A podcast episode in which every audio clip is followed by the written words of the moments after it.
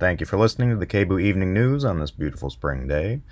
My name is Sam, and this is Totality of Circumstances, a monthly show about police oversight in Portland, and this month we're speaking with the current co chairs of the Police Accountability Commission. The commission is tasked with creating a new police oversight system in Portland, and my co host Jasmin and I spoke with them last Thursday, April 20th, and the full version of this interview can be found on the Totality of Circumstances show page at kboo.fm, along with our previous coverage of the Commission and interviews with other commissioners. So, uh, thank you both again for being with us today. Uh, we're speaking with um, KC Lewis and Katherine Macdowell, who are uh, commissioners and current co-chairs of the structure and details phase of the Police Accountability Commission. Um, and we're also joined by uh, Austin Foster, the Community Engagement and Communications Coordinator. Thank you again, all of you, for being with us today. Um, and thank you for having us. Absolutely. Uh, and so the Police Accountability Commission, which we'll also refer to as the PAC or the PAC, is wrapping up its fourth phase of work, the structure and details phase. Um, and unfortunately, the third co chair of this phase, Charlie Michelle-Westley, wasn't able to be here today due to a scheduling conflict. One of the things that we've heard in the community listening sessions that you've been doing is that the community is still kind of lacking um, a real clear idea of what the Police Accountability Commission is building and what this system will look like sort of when it's done. And this last phase of work that you've been working on, the structure and details phase, is hammering out some of those details. Um, so now that you're almost wrapped up, um, can you tell us a little bit about what the various subcommittees this phase have been working on and specifically um, what the current picture is that's starting to come into focus.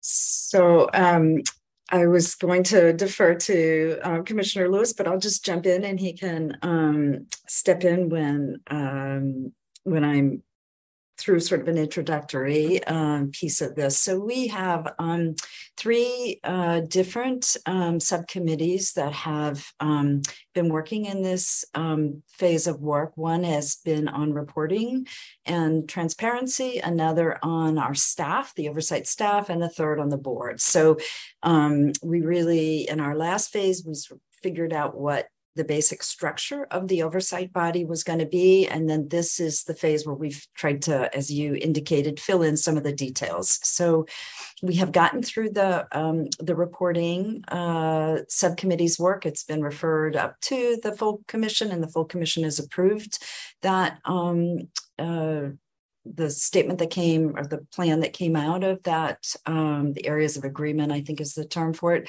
that came out of that subcommittee. And basically that goes into um, really eh, the expectation that there will be regular reports and that those reports will be robust that there will be a um, lots and lots of detail both about what the oversight board is doing and about the cases that come through the oversight um, uh, board. So um, you know we're taking there is you know on, on this issue uh, ipr has a pretty good structure in the in city code right now for periodic reporting, but this really takes it up a, another level. So we're working off the current sort of reporting structure from the current oversight um, body and really taking it up a level in terms of both transparency and the regularity of reporting. So that's one piece of it. Then the other piece, um, I'm on the um, oversight staff subcommittee, so I can speak to that and I'll turn it over to KC to talk a little bit more about board membership. But on the oversight staff, um, subcommittee, we have um, concluded our work and recommended, um, uh, you know, a, document that has our areas of agreement to the full commission, which will be reviewing it um, beginning next week. And that goes into, um, you know, quite a lot of detail, starting with how does the executive director get hired? Who is that person? What qualities do we want to see in that executive director? And then from there, um, what what really is the staffing of the agency? I mean down to a fairly granular um, estimate around how, you know, whether we need investigators, whether we need folks to be um, crunching the data so that they can do the kind of reporting we're talking about, um, navigators or advocates to help people get through the system, um, folks who can help us on diversity, equity, inclusion, and cultural competency. So we looked at that whole range of staffing and made recommendations on um, how how the oversight board should um, manage its, you know, as a kind of a over as a general matter, what kind of structure should be in place for the staffing of the oversight board. And so I'll turn it over to KC, who can talk a little bit about board membership. Certainly. So I am a member of the board membership subcommittee. Um, we've had some fantastic co chairs who have been running that process. Um, and I think that the board membership and the uh, agency, the staffing uh, uh, subcommittee had been working sort of very closely in tandem because that's kind of the core structure of what all of this is going to be.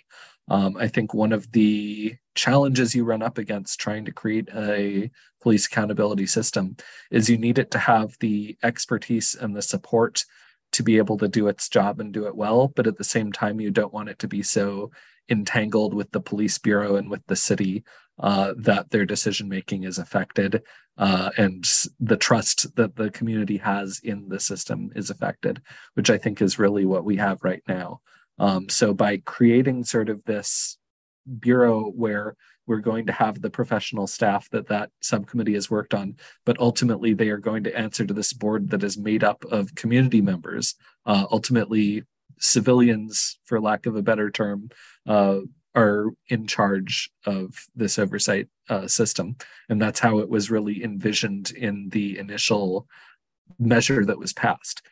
And so the work of the board subcommittee has really been determining what that board is going to look like. And I think it's been with an eye to the fact that none of this works if the community doesn't trust the board. Um, ultimately, one of the biggest things that we are trying to overcome is a lack of community trust in the system based on the fact that the people who are at the highest level making the decisions um, are people who are not necessarily trusted by the community or may have their own agendas in those decisions that are being made. Um, so when we are coming up with what we want this board to look like, um, it's with an eye towards how do we make it look like the community um, how do we make sure that the viewpoints of over policed populations are really incorporated into it?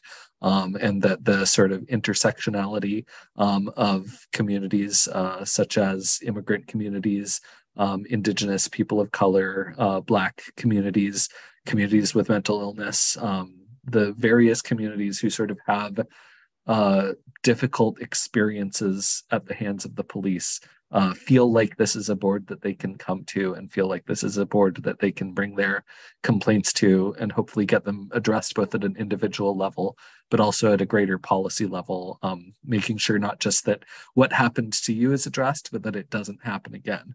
Um, and so i think that that is that getting into sort of those nuts and bolts um, has been really uh, helping frame all the work we've been doing so far uh, and I think that as as all three of these subcommittees have done their work, it's been really uh, heartening uh, to feel like we're starting to really be able to picture what this is going to look like.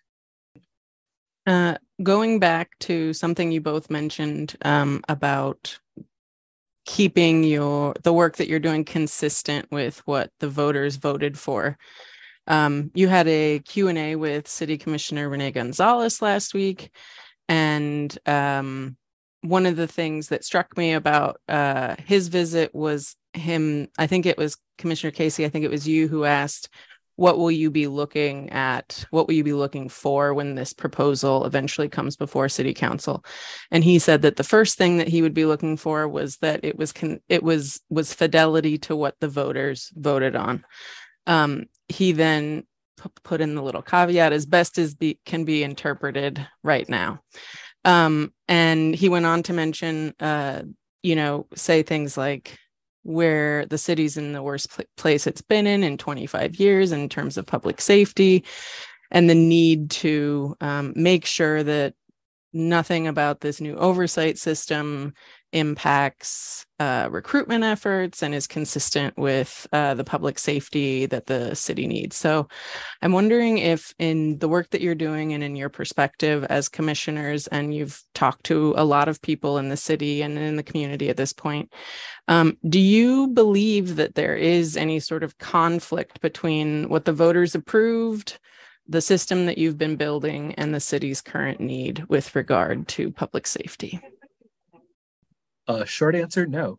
Uh, I believe that the system that we are building is absolutely going to improve public safety.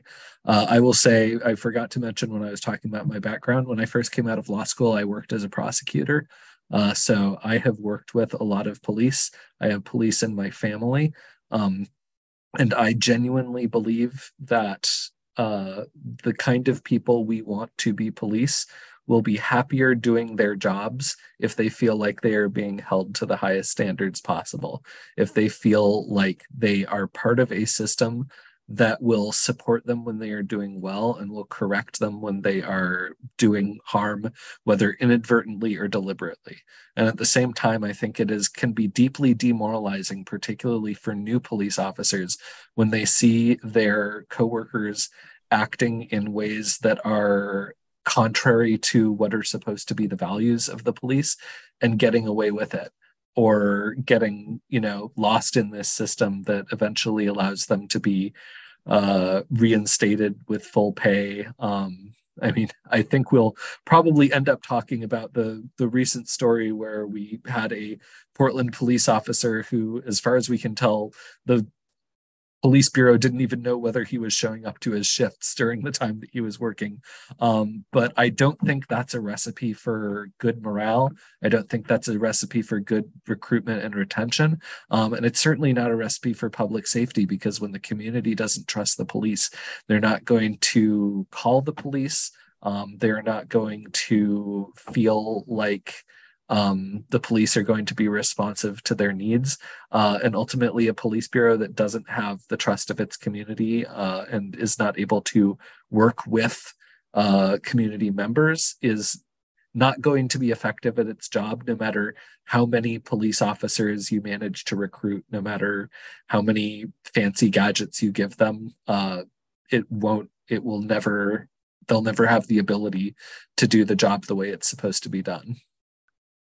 Yeah, I'll just add that, um, you know, when we um, tune in to the um, status conferences that Judge Simon has about the settlement agreement with the Department of Justice, there, there's, I don't think there has been a conference in um, you know the recent past where judge simon doesn't say we cannot achieve public safety in our community if we don't have a police force that the community trusts. And so you know he's that is his guiding principle as he's working to get the city in compliance with the settlement agreement. And i you know i think that um you know I was pleased to see that that came up in our discussion last week with um, commissioner gonzalez that there is no um there's no um, conflict. There's no you know either or between um, community safety and police accountability.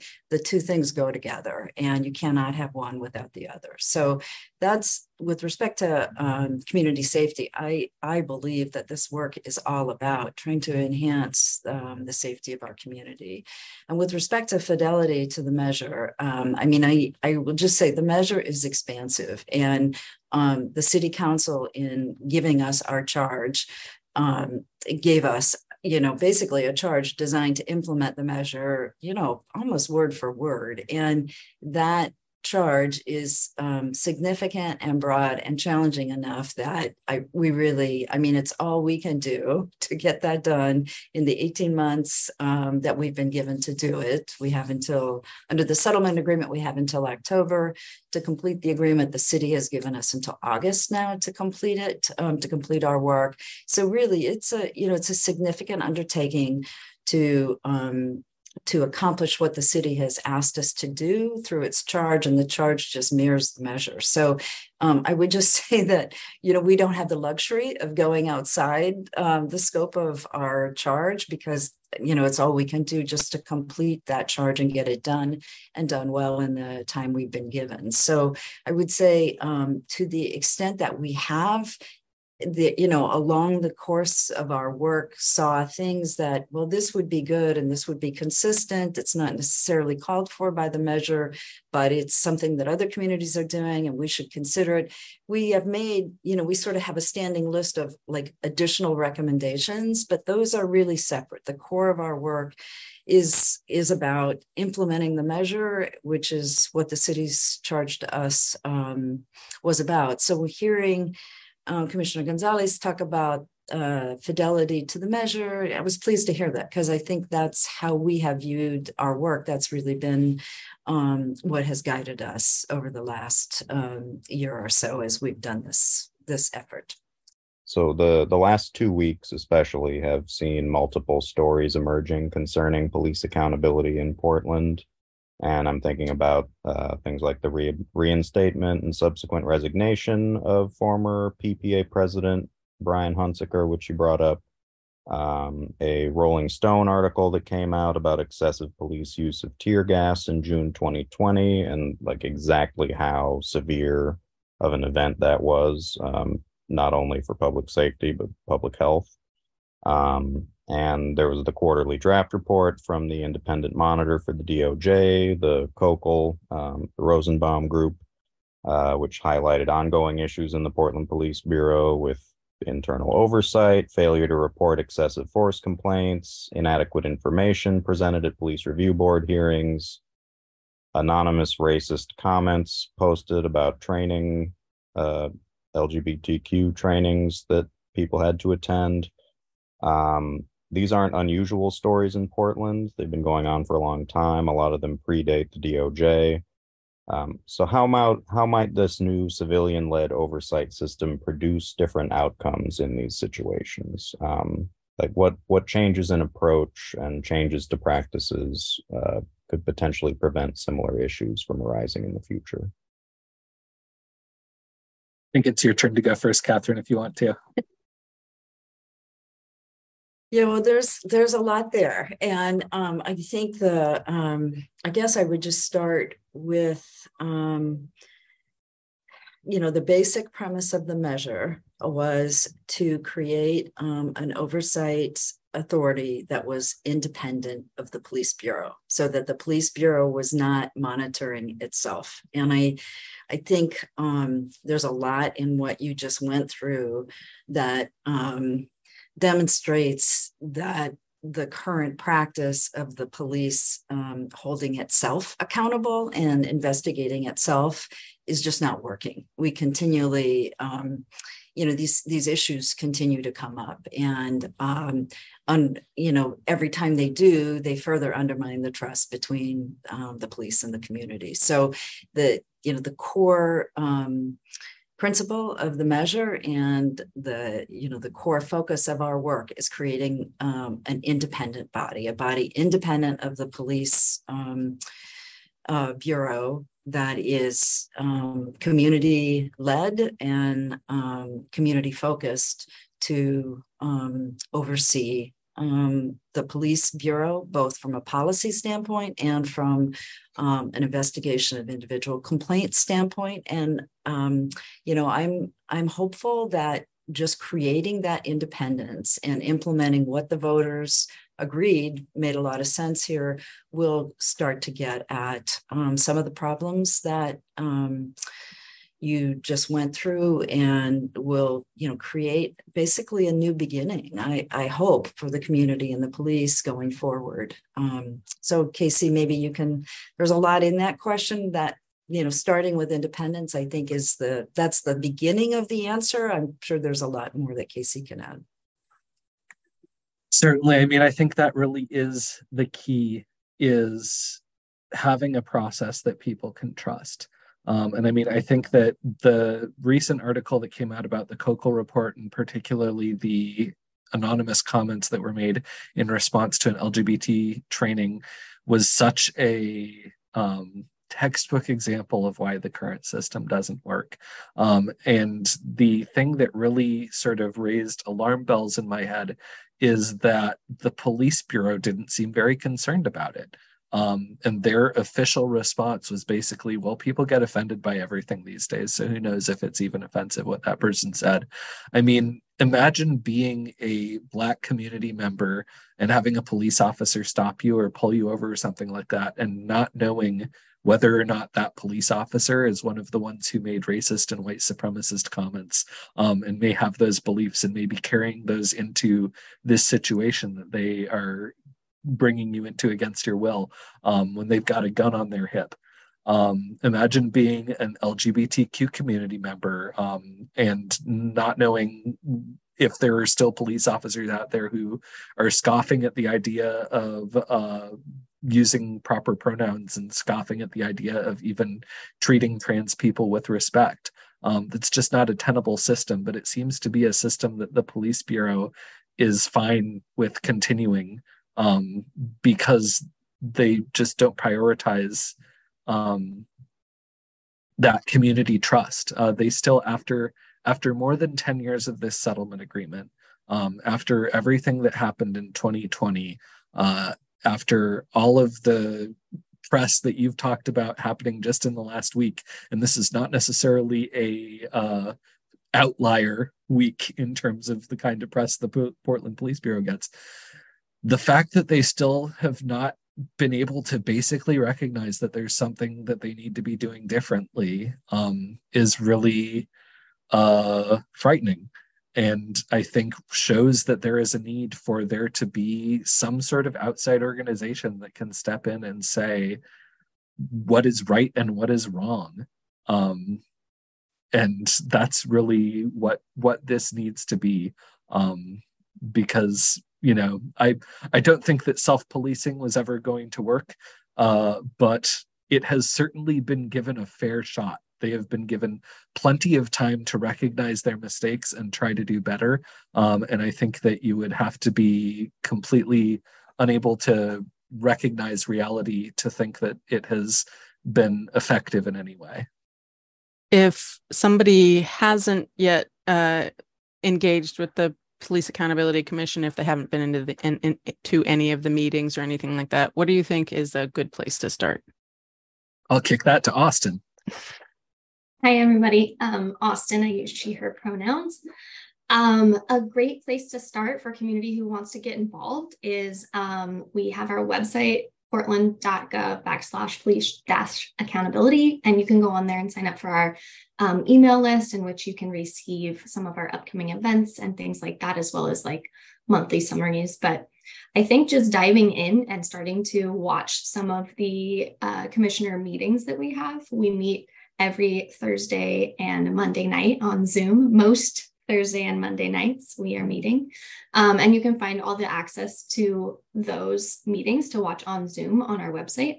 And you can also um, submit public comment. So if there is something that you want to write in and suggest to the commissioners, um, you can also find the public comment form on our website. So um, we also have a YouTube channel. So if somebody really wants to like nerd out and dive in, you can go to our Police Accountability uh, Commission Portland YouTube channel and you can see every public meeting we've had. We've had um, 100 meetings to date. Um, there are lots of ways to get involved. And if uh, if if technology is not your thing, we also have in-person community engagement events that we're doing about monthly at this point. But we would love to have some more community engagement and, and feedback as we're going into um, kind of transitioning out of this fourth phase of work and into the fifth phase and really doing we're going to be trying to do a lot more like presentation info sessions for the community of like walking through what we've put together so far what our policy looks like and actually getting like live feedback from the community in that moment versus these very um, in the weeds like heavy meetings that we do every Monday and Thursday where it's just it's it's writing city code, it's writing policy. Like that's not everybody's cup of tea. Yeah. One one quick follow up question before we move on to Commissioner Katherine. is there are also some opportunities in these community listening sessions for people to engage without having to put their names on the public record and without having to have their responses recorded. Can you talk about that a little bit? Yes, 100%. If you are a human who does not feel comfortable giving uh, your name, um, we have the ability at these sessions, like your name, you can stay anonymous if you want to. Um, in the online public comment form, you do have to give your name and email, but you are more than happy to not use your real name and make up a email address if you want to have just a PAC email address. Thanks for that. Uh, Commissioner Katherine, did you have anything you wanted to add? Yeah, maybe um, it would be helpful to just talk about what's ahead for the PAC, just as kind of a way of. Um, uh, so next phase is the transition phase, which is the um, we figure out how do we get from what we have now to what we have designed and that is there is just some nitty gritty um, stuff associated with you know how do we what's our proposal for implementing um, that change? So that'll be it's a pretty interesting um, uh, area. And i think one in which we have already gotten a fair amount of feedback around think about how to simplify this landscape um, with you know there's not just the complexity of the current accountability system but there's all these advisory boards and commissions and committees that uh, they're hard to keep track of. So i think the idea is to try to um, both figure out how we are transitioning to the new board and maybe rationalize the the entire landscape. Who's who's got what function and what and how should that continue?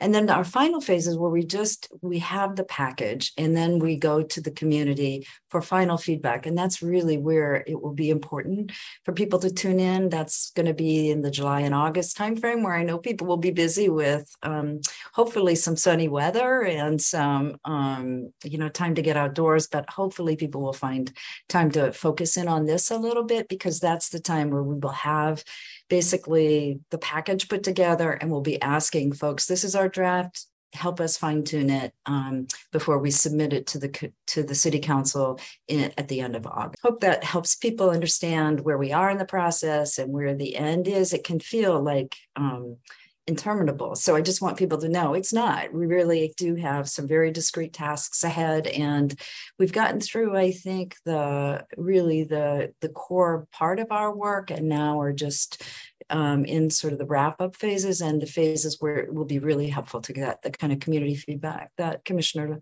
um, KC talked about. So um, I want to thank you all for helping us get the word out to the community and for continuing to follow our work. That was my co host Jasmin and I speaking last week with the current co chairs of the Police Accountability Commission, Katherine Macdowell and KC Lewis, as well as the Commission's Communications Coordinator, Austin Foster. You can find the full interview on kboo.fm, where we go into further detail on the current system and how advocates will be provided to people using the new system, among other topics. Thank you for listening to KBOO Portland. On behalf of Jasmin and myself, have a great night, and we'll see you on May 23rd at 5:30 p.m. right after the KBOO Evening News. Good night.